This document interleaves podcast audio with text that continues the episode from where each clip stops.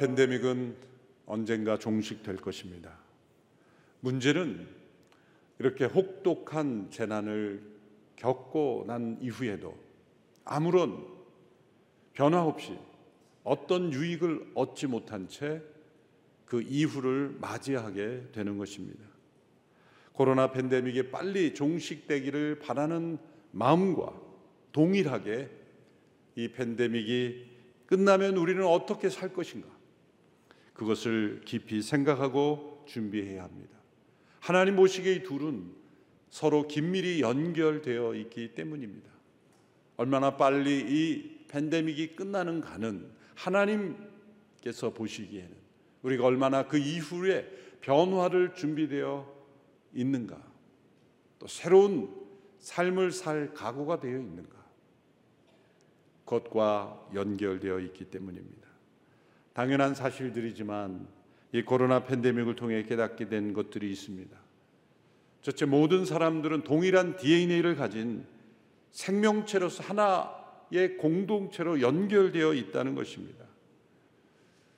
바이러스에 감염되지 않을 특이할 DNA를 가진 사람은 존재하지 않는 것입니다. 둘째로 모든 사람의 생명은 한 생명 한 생명 너무나 소중한 것입니다. 뉴스에서 확진자 수와 사망자 수가 보도되지만 그 숫자보다 더 중요한 것은 그 모든 숫자는 소중한 생명이라는 것이죠.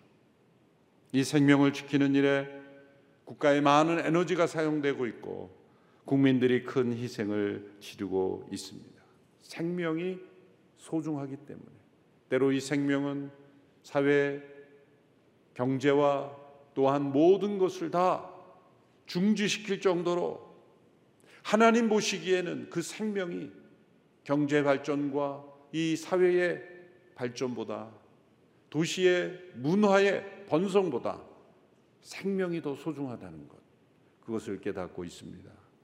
셋째 모든 사람들은 하나님의 창조 질서, 이 생태계, 이 자연과의 관계로부터 완전히 분리되어 살 수 없다는 것입니다.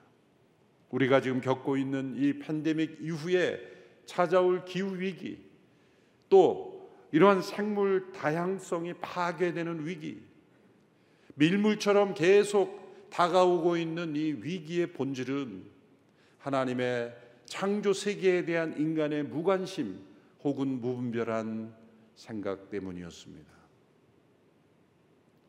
코로나로 인하여 도시 전체 혹은 나라 전체를 중지시킨 그 이후에 그 기후와 환경이 얼마나 변화됐는지를 우리는 잘 알고 있습니다. 요즘 공기가 미세먼지가 나쁘지 않죠.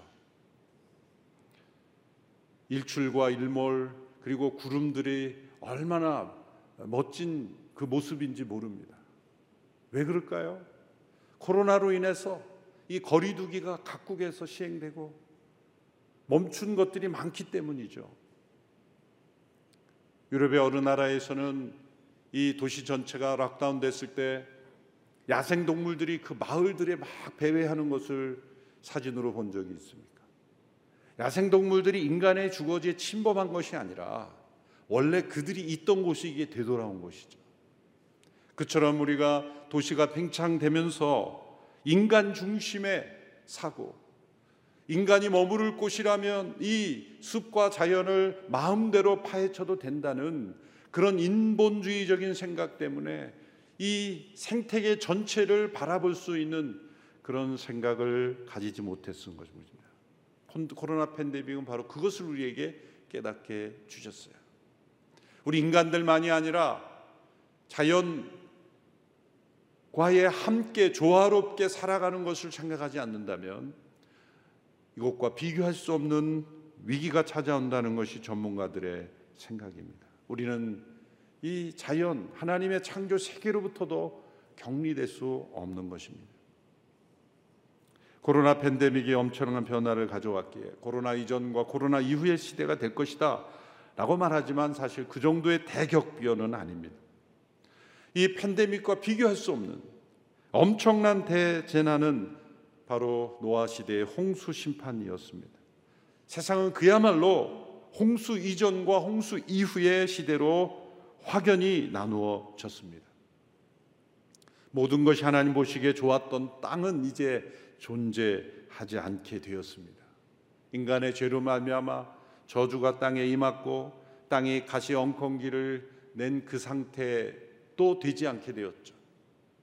엄청난 대격변으로 높은 산과 깊은 계곡과 이 북극과 남극 이 모든 이 지구의 생태계의 변화는 노아의 홍수 심판으로 인하여 이루어진 것입니다. 여러분들이 자연을 예, 다큐멘터리를 유심히 보시면 과학자들이 결론 언제 언젠가 이 대격변이 있었기 때문이다. 그렇게 다 결론을 짓는 것을 알 수 있습니다. 성경이 사실이라는 것을 보여주는 것이죠. 홍수 이전에 동물들은 인간과 그래도 친밀한 관계였지만 홍수 이후에는 서로 대적하는 위협하는 존재가 되었습니다. 가장 중요한 변화는 인간의 수명의 변화입니다. 홍수 심판은 단지 비가 많이 내린 정도가 아니라 엄청난 지진과 이 지구를 둘러싸고 있었던 이 대기권의 변화까지 일어난 것이기에 인간의 수명이 급속히 줄어들었습니다. 아담은 930년을 살았지만 한 세대에 거의 200년씩 감소되었죠. 아브라함 시대는 100세 정도 그때 되었습니다. 뭐 요즘 과학 기술이 발전해서 100세 시대가 되었지만 아직은 평균은 100세 미만입니다. 점점 줄어들고 있었던 것입니다. 그러므로 홍수 심판 이후의 환경이 우리의 출발점이라는 것. 이것은 하나님 보시기에 좋았던 상태가 아닌 파괴된 상태이지만 그럼에도 불구하고 하나님께서 홍수 심판 이후에 노아의 가족들, 남은 가족들에게 주신 이 말씀 속에 또한 은혜가 있고 하나님께서 이 자연의 질서를 지켜 주시면서 인간에게 주신 명령 그것을 우리는 기억해야 합니다. 저는 이 말씀이 팬데믹 이후에 우리가 어떻게 살아야 할지를 알려주시는 하나님의 말씀으로 적용하고자 합니다. 그것은 매우 적절한 적용이라고 믿습니다. 심판 이후에 하나님의 은혜로 살아남게 된 노아의 가족 8명입니다. 그들에게 하나님께서 어떤 말씀을 주셨는지 그것은 팬데믹 이후에 우리가 세상을 어떤 시각으로 바라보고 이 세상의 질서 속에 우리가 어떤 말씀을 마음에 두고 살아가야 할지를 알려 주시기 때문입니다. 하나님께서 노아에게 주신 이 언약의 말씀에는 예수 그리스도를 통하여 구원하신다는 죄로부터의 구원이라는 내용은 직접적으로 등장하지 않습니다. 그래서 대개 구약을 읽을 때, 창세기를 읽을 때 이 부분은 그냥 뛰어넘거나 또 중요하게 다루지 않은 경우가 많고 대개 아브라함부터 시작되는 이스라엘의 역사에 집중하는 경우가 많습니다. 하나님의 구속 언약의 특별한 은혜의 시작으로 여겨지기 때문이죠. 그러나 이것은 노아에게 주어진 이 말씀, 아브라함 시대 아브라함에게 주신 약속보다 더 우선적으로 주어진 말씀으로서 매우 중요한 말씀입니다. 종교개혁자 갈뱅은 이 노아 언약을 모든 사람들에게 공통적으로 주시는 은혜 언약이다 이렇게 설명을 했습니다. 예수님께 재림하실 때까지 모든 시대 모든 사람들에게 공통적으로 주시는 은혜의 언약입니다. 이 칼뱅의 신학을 이어받은 화란의 아브라함 카이퍼라는 신학자는 이 단어를 압축하여 은 일반 은혜이다. common grace라는 말로 사용하였습니다. 뭐 일반일 general grace라고 하지 않고 common common이라는 단어를 쓴 것이 중요하죠. 예수님을 믿는 사람이나 믿지 않는 사람이나 지구상에 존재하는 모든 사람들 뿐만 아니라 동생물까지 모든 피조물에게까지 하나님께서 공통적으로 베푸시는 은혜가 있다는 것입니다. 예수님께서도 여기에 대한 언급을 하셨죠.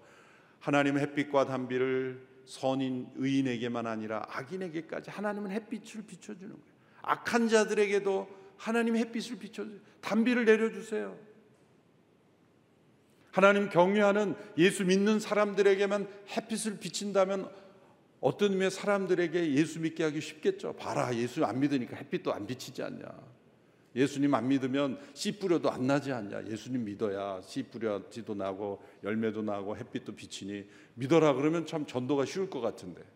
예수님 안 믿는 사람도 열심히 씨 뿌리면 열매가 거두어지고 햇빛이 동일하게 주어지니 굳이 내가 예수님 꼭 믿어야 되나 그렇게 생각하고 사는 사람들이 많을 거예요. 그러나 하나님의 공통적 은혜, common grace라는 것을 사람들이 잃어버리는 거죠. 지구상에 존재하는 모든 생물들에게 하나님의 모든 피조물들에게 공통으로 베푸신 은혜를 노아에게 말씀하신 거예요. 노아에게 복을 주시며 말씀하셨습니다.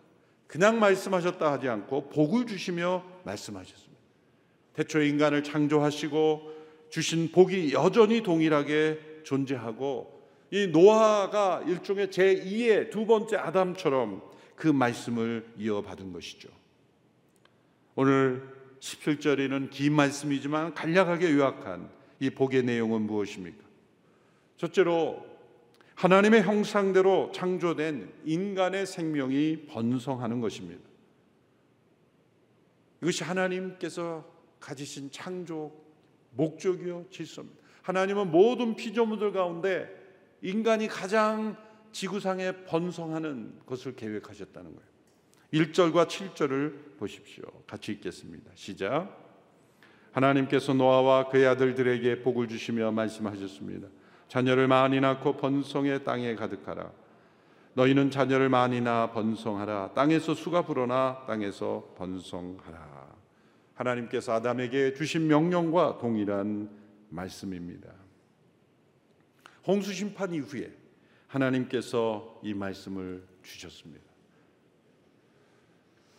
인간들이 그 마음에 계획하는 것이 악하여 홍수로 다 심판하셨지만 그리고 변화된 것은 아니지만 여전히 이후에 보면 노아와 그 후손들이 여전히 그 악한 죄 가운데 있었기에 그들이 또 죄인을 낳고 또 죄인을 낳아서 결국 또 다른 심판을 기다리는 인간들이지만 하나님께서는 다른 어떤 생명보다도 인간의 생명이 땅에 가득하기를 원하시는 것입니다. 가난과 기근이 심한 지역에서는 산화 제한을 해야 되는 것 아닌가라는 생각을 할 수 있죠. 자녀를 낳는 데는 한계가 있기 때문에 그보다 더 심각한 문제에 집중해야 하는 것입니다. 자녀를 낳아 키울 수 있는 능력이 있음에도 불구하고 잉태된 생명을 세상에 태어나지도 못하게 하는 것. 우리나라가 저출산의 위기 가운데 있습니다. 세계에서 가장 심각한 저출산의 위기입니다. 그것은 우리나라의 그동안 낙태가 무분별하게 이루어진 것과 무관하지 않습니다. 이 문제를 우리가 회개해야 되고 낙태만 올바른 법에 따라서 국민들의 의식이 바뀌어지면 저출산의 문제는 바로 해결됩니다. 이슬람 국가의 출산율은 8.0이 넘어갑니다. 각 가정당 8명 이상이 낳는다 평균. 이 속도로 보시면 이슬람 교도가 전 세계에 가장 많은 인구가 되는 거죠. 우리나라는 OECD 중가 국가 중에서도 최저입니다. 이런 위기로 간다면 문명이 붕괴되는 것입니다. 그냥 힘든 나라가 아니라 문명이 붕괴될 수 있는 위기에 처해 있어요. 이러한 위기는 어느 정치 지도자의 공약으로 해결되는 것이 아닙니다. 많은 예산을 투입한다고 해결해 주는 것이 아니에요. 아파트를 거저 준다고 해결되는 것도 아니에요. 이것은 생명에 대한 존중, 그리고 하나님의 창조 질서에 대한 존중이 회복되어야 하는 것입니다. 우리 더 멋진 세상을 비롯한 여러 NGO들이 그래서 어려운 지역에서 태어나는 어린 생명을 지키는데 헌신하고 많은 예산을 지원을 합니다만 우리나라에서 태어나는 어린 생명들이 마땅히 태어날 생명이 태어나지 못하고 태어난 생명이 돌봄을 받지 못하고 가정에서조차 때로 부모에게서조차 버림받고 돌봄을 받지 못하는 이것이 우리가 회개해야 될 죄인 거예요. 이런 팬데믹은 이러한 죄와 무관하지 않다는 것입니다. 노아 홍수 이전에 세상에 만연했던 죄악도 이 생명을 경시하는 죄와 무관하지 않았던 것입니다.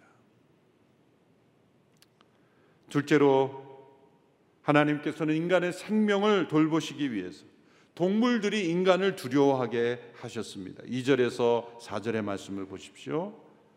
제가 읽겠습니다. 땅의 모든 짐승들과 공중의 모든 새들과 땅에 기는 모든 것들과 바다의 모든 물고기들이 너희를 두려워하고 무서워할 것이다. 이것들을 너희 손에 준다. 살아있어 움직이는 모든 것들이 너희의 양식이 될 것이다. 푸른 채소와 같이 이 모든 것을 너희에게 주었다. 그러나 고기를 피가 있는 채로 먹어서는 안 된다. 피에는 생명이 있다. 홍수 심판 이후에 살아남은 노아의 가족들에게는 엄청난 트라우마가 생겼을 겁니다. 생각해 보시오. 여덟 명만 남고 다 죽었다고 생각해. 그러한 세상에서 이제 살아가야 된다고 생각해 보십시오. 끔찍한 전쟁에 참여해도 트라우마가 생기죠. 아마 이 코로나 팬데믹이 끝나고도 아마 트라우마가 생길 거예요. 이제 사람 만나는 걸 꺼려하고 악수도 꺼려하고 피하는 거죠.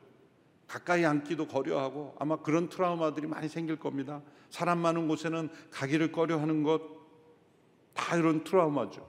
그러나 노아와 그의 가족 여덟 명이 이제 남았습니다. 이들에게 어떤 위협이 있었을까요? 동물 세계에 그런 위협이었을 겁니다. 하나님은 그들 가운데 있는 이 두려움을 아시고 그들을 보호해 주셨어요. 두, 두 가지 방책이죠. 하나는 인간들에게 이 지혜와 창의력을 주셔서 동물들을 로부터 자신을 지킬 수 있는 능력을 주셔. 그 능력으로 우리가 우리는 야생 동물들 인간의 야생 동물들을 동물들도 동물원도 만들고 잡아 가두고 우리가 인간들이 매니지하는 것을 보면 인간의 능력을 하나님 주신 거예요. 그 무서운 그런 동물들을 인간이 다스리지 않습니까? 두 번째는 이 동물들에게도 인간을 두려워하는 무서움을 준 거예요. 아무리 사나운 야생 동물도 인간들이 다가가면요 더 깊은 숲 속으로 들어갑니다. 무조건 공격하지 않아요. 사자나 호랑이나 이런 맹수들 저는 동물의 왕국을 시간 나서 TV 보면 동물의 왕국이 제일 마음이 편하더라고요. 세상 뉴스를 보면 머리가 아파가지고 동물들의 그 다큐멘터리 보면 창조 실서가 보여. 어떻게 저렇게 하나님이 디자인이 기가 막힌지. 저런 생물도 존재하고 저런 생물도 존재하고 거기에도 모성애가 있고 그 새끼를 돌보는 그 신비한 그 세계가 그 속에 있어요. 하나님은 인간을 하나님의 형상대로 지으셨고요. 동물은 인간의 형상대로 지으신 거예요. 순서적으로는 인간이 그 남자 여자가 나중에 창조되었고 동물이 암수가 먼저 창조되었지만 하나님의 계획 속에는 인간을 하나님의 형상대로 창조됐고 여러분 동물들 한 가만히 보면 인간이 하는 거하고 비슷해요. 새끼 낳아서 기르고 보호하고 희생하고 때로는 양육하고 서로 어? 하는 거 보면은 꼭 인간들이 하는 모습인데요. 그 동물들을 창조하신 하나님의 아이들은 인간의 형상을 따라 동물을 만드셨기 때문에 그 동물들의 모습에서 진화론자들은 거꾸로 생각했죠. 그 동물에서 인간이 됐기 때문에 이 유사한 점이 있다고 하는 건데 이게 발전이 된 게 아니라 완벽한 하나님의 창조 질서 가운데 인간을 동물의 인간의 일부 형상을 동물에게 넣어 주신 거예요. 참 가끔 뉴스에서 발표되는 거 보면 참 기가 막힙니다. 최근에 어떤 걸 보면 뭐 네안데르탈이라는 얼굴에 뭐가 있었다. 그걸 어떻게 알아요? 그 뼈조각 한두 개 가지고 얼굴에 그 얼굴에 종기가 났다라고 종양이 있었다. 참 대단한 능력이에요. 동물이 그 세계에 나타난 모든 것은 인간의 형상의 일부를 하나님께서 넣어 주셨기 때문이에요.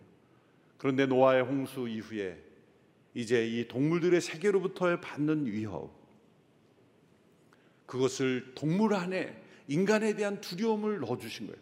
그 이전에 아담 이제 타락 이전에는 아담이 동물들이 이름을 지었고 정말 친밀한 관계였죠. 그러나 이제 대적 관계에서 인간들을 보호하시기 위해서 인간들이 거주지를 숲으로 숲으로 확장하면 동물들은 계속 피해 나갑니다. 두려움을 하나님이 주신 거예요. 그리고 동물에게 동물을 하나님께서 양식으로 인간에게 내어 주셨어요. 그 이전엔 채소만 인간의 양식이었지만 이제 동물을 먹을 수 있게 되었죠. 고기를 먹을 수 있게 되었다는 것입니다. 그러나 생명이 있는 고기를 먹지 말라. 피가 있는 채로 먹지 말라. 그것은 생명은 하나님께서 지으신 것이기 그것이 동물의 생명일지라도 하나님의 생명이기 때문에 이 생명이 떠난 상태의 고기는 양식이 되지만 살아 있는 채로 먹어서는 안 된다. 하나님께서 말씀하셨습니다. 이것을 통해 보면 홍수 이전에 심판 이전에 사람들이 날고기로 이 동물들의 그를 날고기로 자주 식용한 것이 아니나 그렇게 생각해 볼 수도 있는 것입니다. 동물들이 산채로 양식이 되는 것을 금하신 이유 그것은 하나님 께서 생명의 주인이시기 때문이다. 그러나 그 생명이 떠난 상태에서는 먹을 수 있다. 양식으로 허락하신 것입니다. 셋째로 더 나아가 인간은 타인의 생명을 서로 지켜주는 공동체로 살도록 하셨습니다. 5절 6절의 말씀을 우리 같이 읽겠습니다. 시작. 5절 6절 너희가 생명의 피를 흘리면 반드시 값을 치를 것이다. 그것이 짐승이면 그 짐승에게 그 피에 대해 값을 치를 것이며 사람이 같은 사람의 피를 흘리게 하면 그 사람에게도 그 피에 대해 값을 치를 것이다. 하나님께서 자기의 형상대로 사람을 만드셨기 때문에 누구든지 사람의 피를 흘리면 사람에게 피 흘림을 당할 것이다. 하나님께서는 타인의 생명을 해치는 살인에 대하여 엄격하게 그 대가를 치르게 하신다고 말씀하셨습니다. 동물의 생명도 살아있는 채 먹지 말라라고 말씀하시며 생명을 존중하도록 하신 하나님이신데 하물며 하나님의 형상대로 지음받은 인간의 생명에 대하여는 얼마나 귀하게 여기실 것입니까? 사람의 생명을 해치는 것은 인간의 마음에 새겨 놓으신 하나님의 중요한 진리를 위반하는 것입니다. 하나님의 규례를 무너뜨리는 것일 뿐만 아니라 하나님 그분을 공격하는 겁니다. 그래서 하나님은 십계명에도 살인하지 말라라는 계명을 주셨고 예수님께서는 그 살인을 유발하는 인간의 마음 예 속에 있는 미움으로부터 살인이 출발하는 것을 말씀하신 거죠. 하나님이 이 살인에 대한 대가를 어떻게 치르게 하십니까? 이 살인을 범한 엄청난 두려움이 임하죠. 살인을 하면서 쾌감을 느끼거나 평안을 느낀 사람은 우리가 사이코패스라고 하는데 완전히 이 사람은 동물 이하로 떨어진 존재죠. 그래서 이 말씀을 가지고 하나님께서 사형 제도를 인정하셨다라고 주장하는 신학자들도 있는 것입니다. 그는 별도로 논의해야 되고 만일 범죄가 세상에서 드러나지 않았다 할지라도 하나님은 영원한 형벌로 그 대가를 치르게 하시는 것입니다. 어떤 의미에서 지금 이 땅에서 하나님의 형벌을 받는 것이 은혜일 수도 있는 것입니다. 가장 무서운 것은 이 땅에서는 하나님이 내버려 두시고 영원한 심판으로 형벌을 주시는 것. 그것이 더 무서운 것이죠. 코로나 팬데믹 위 어떻게 살 것인가? 그것은 우리가 이 팬데믹 이전에 또 이 기간 동안에 일어나고 있는 이 사회의 살인, 여러분 우리가 이 생명을 지키기 위해서 이 고생을 하며 이 노력을 하는데 이 기간 동안 일어난 살인 사건을 다 합해 보십시오. 훨씬 더 많을 거예요. 타인의 생명을 무고히 살해하는 이 살인 문화 심지어 영화나 드라마나 이런 내용을 보면 사람을 죽이는 것을 엔터테인으로 만들고 있어요. 가끔 이렇게 드라마를 보게 되면 사람 죽이는 게 이제는 엔터테인이에요. 그처럼 이 세상이 심각한 타락에 머물러 있다는 거예요. 아벨을 죽인 가인의 살인이 사회 곳곳에서 일어나고 있습니다. 팬데믹 이후에 우리 사회의 이 생명에 대한 존중, 생명을 소중히 생각하고 살인이 일어나지 않는 사회가 되지 않으면 우리는 더 큰 하나님의 진노의 물결에 휩쓸릴 겁니다. 그러나 하나님은 은혜로 이 땅을 지켜주신다고 약속하셨습니다. 넷째, 다시 홍수로는 인류를 멸망시키지 않겠다고 약속하셨습니다. 홍수가 없다는 게 아니라 홍수로는 지구 전체를 뒤덮는 홍수로는 심판하지 않겠다고 말씀하셨어요. 노아의 홍수 때 위로부터 쏟아지고 아래서부터 솟구치고 그 많은 물이 지금 이 지구 위에서 존재하죠. 놀랍게도 그 바닷물이 육지를 완전히 가끔 지진으로 해일이 일어나게 합니다만 지구 전체를 뒤덮는 불 수 있는 물량이지만 하나님께서 지켜주시는 거예요. 노아와 맺은 약속 때문에. 홍수로는 전 세계가 재앙에 처하지는 않을 것입니다. 그러나 남아 있는 것이 있죠. 불의 심판입니다. 신약 곳곳에 하나님께서 마지막 심판은 뜨거운 불의 심판이 모든 것을 불태우시는 심판이 있을 것이라고 말씀하셨습니다. 지금은 은혜의 시대입니다. 하나님께서 마지막 심판에 이르기까지 모든 이에게 공통적으로 주시는 이 common grace를 주시는 이유가 무엇입니까? 예수 그리스도를 믿어 구원 얻는 이 특별 은혜의 기간으로 보라 지금은 구원받을 만한 때 은혜 받을 만한 때라 하신 말씀처럼 구원에 이르기를 기다리시는 겁니다. 하나님은 이 은혜의 징표로 무지개를 구름 위에 두셨습니다. 무지개가 이때 처음 나타났는지 아니 이미 있었던 무지개를 징표로 말씀하셨는지는 사실 우리는 알 수 없습니다. 루터주의자들은 이때 처음 무지개가 발생했다고 주장하고 칼뱅은 이미 있던 무지개를 징표로 택하신 것이라 그렇게 해석을 했습니다. 빛이 굴절하여 여러 빛이 생기는 것은 이전에도 분명히 있었을 겁니다. 그러나 이제 홍수 이후에 이 대기권의 변화로 인하여 하늘 전체를 가로지르며 구름에 나타나는 무지개는 어쩌면 처음 나타났을 것이라고도 볼 수 있어요. 양쪽이 다 가능성이 있습니다. 중요한 것은 이 무지개가 이 땅에 베푸시는 하나님의 공통의 은혜, common grace의 약속을 가르쳐 주는 징표라는 거예요. 이 무지개와 하나님의 은혜는 많은 유사점이 있죠. 이 무지개는 폭풍 속에 비바람 속에 빛이 비추어질 때 비추어지는 거예요. 이 많은 고난과 인생의 어려움과 그리고 때로 재난 속에서 하나님의 빛이 비추어질 때 무지개가 비춰지는 거예요.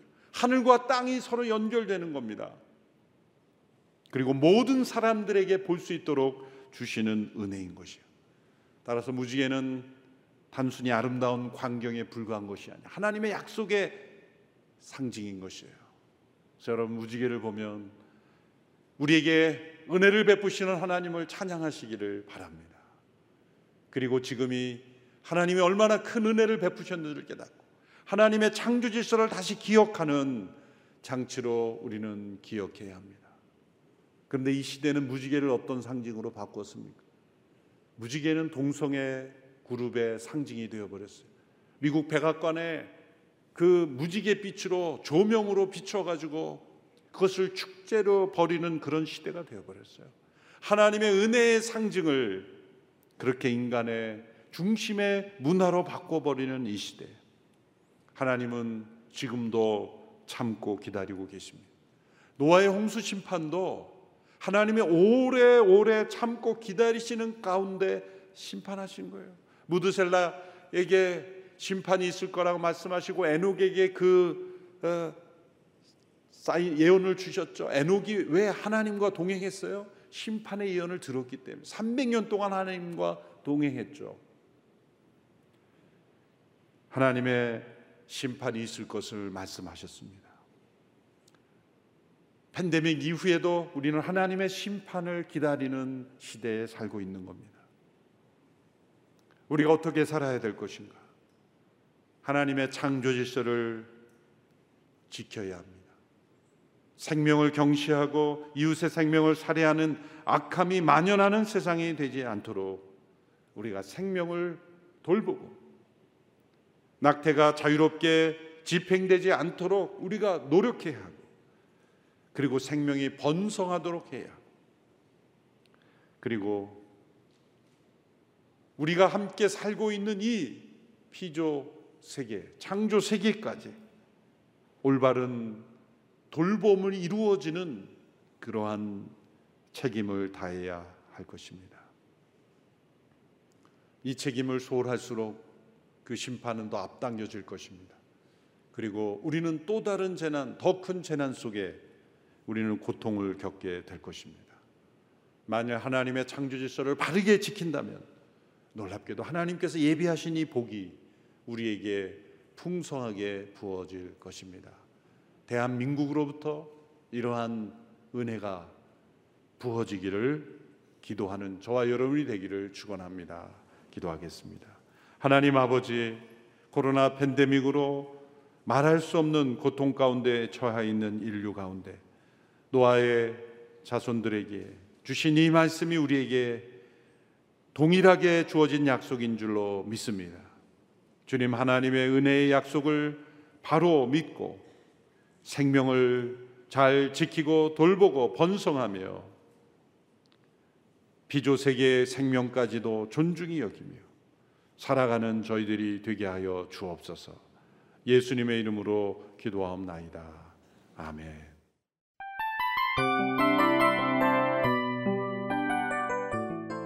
이 프로그램은 청취자 여러분의 소중한 후원으로 제작됩니다.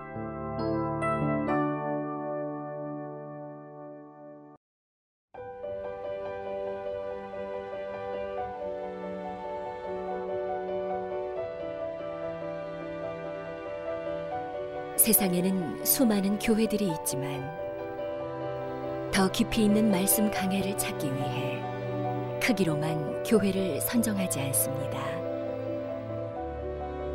보다 좋은 영적 콘텐츠를 더 많이 나누기 위해 방송비를 받지 않습니다. 1년 365일 복음만 전하고 싶어서 우리는 광고를 하지 않습니다. 온누리의 복음을 땅끝까지 CGN TV와 함께 땅끝 성교사가 되주세요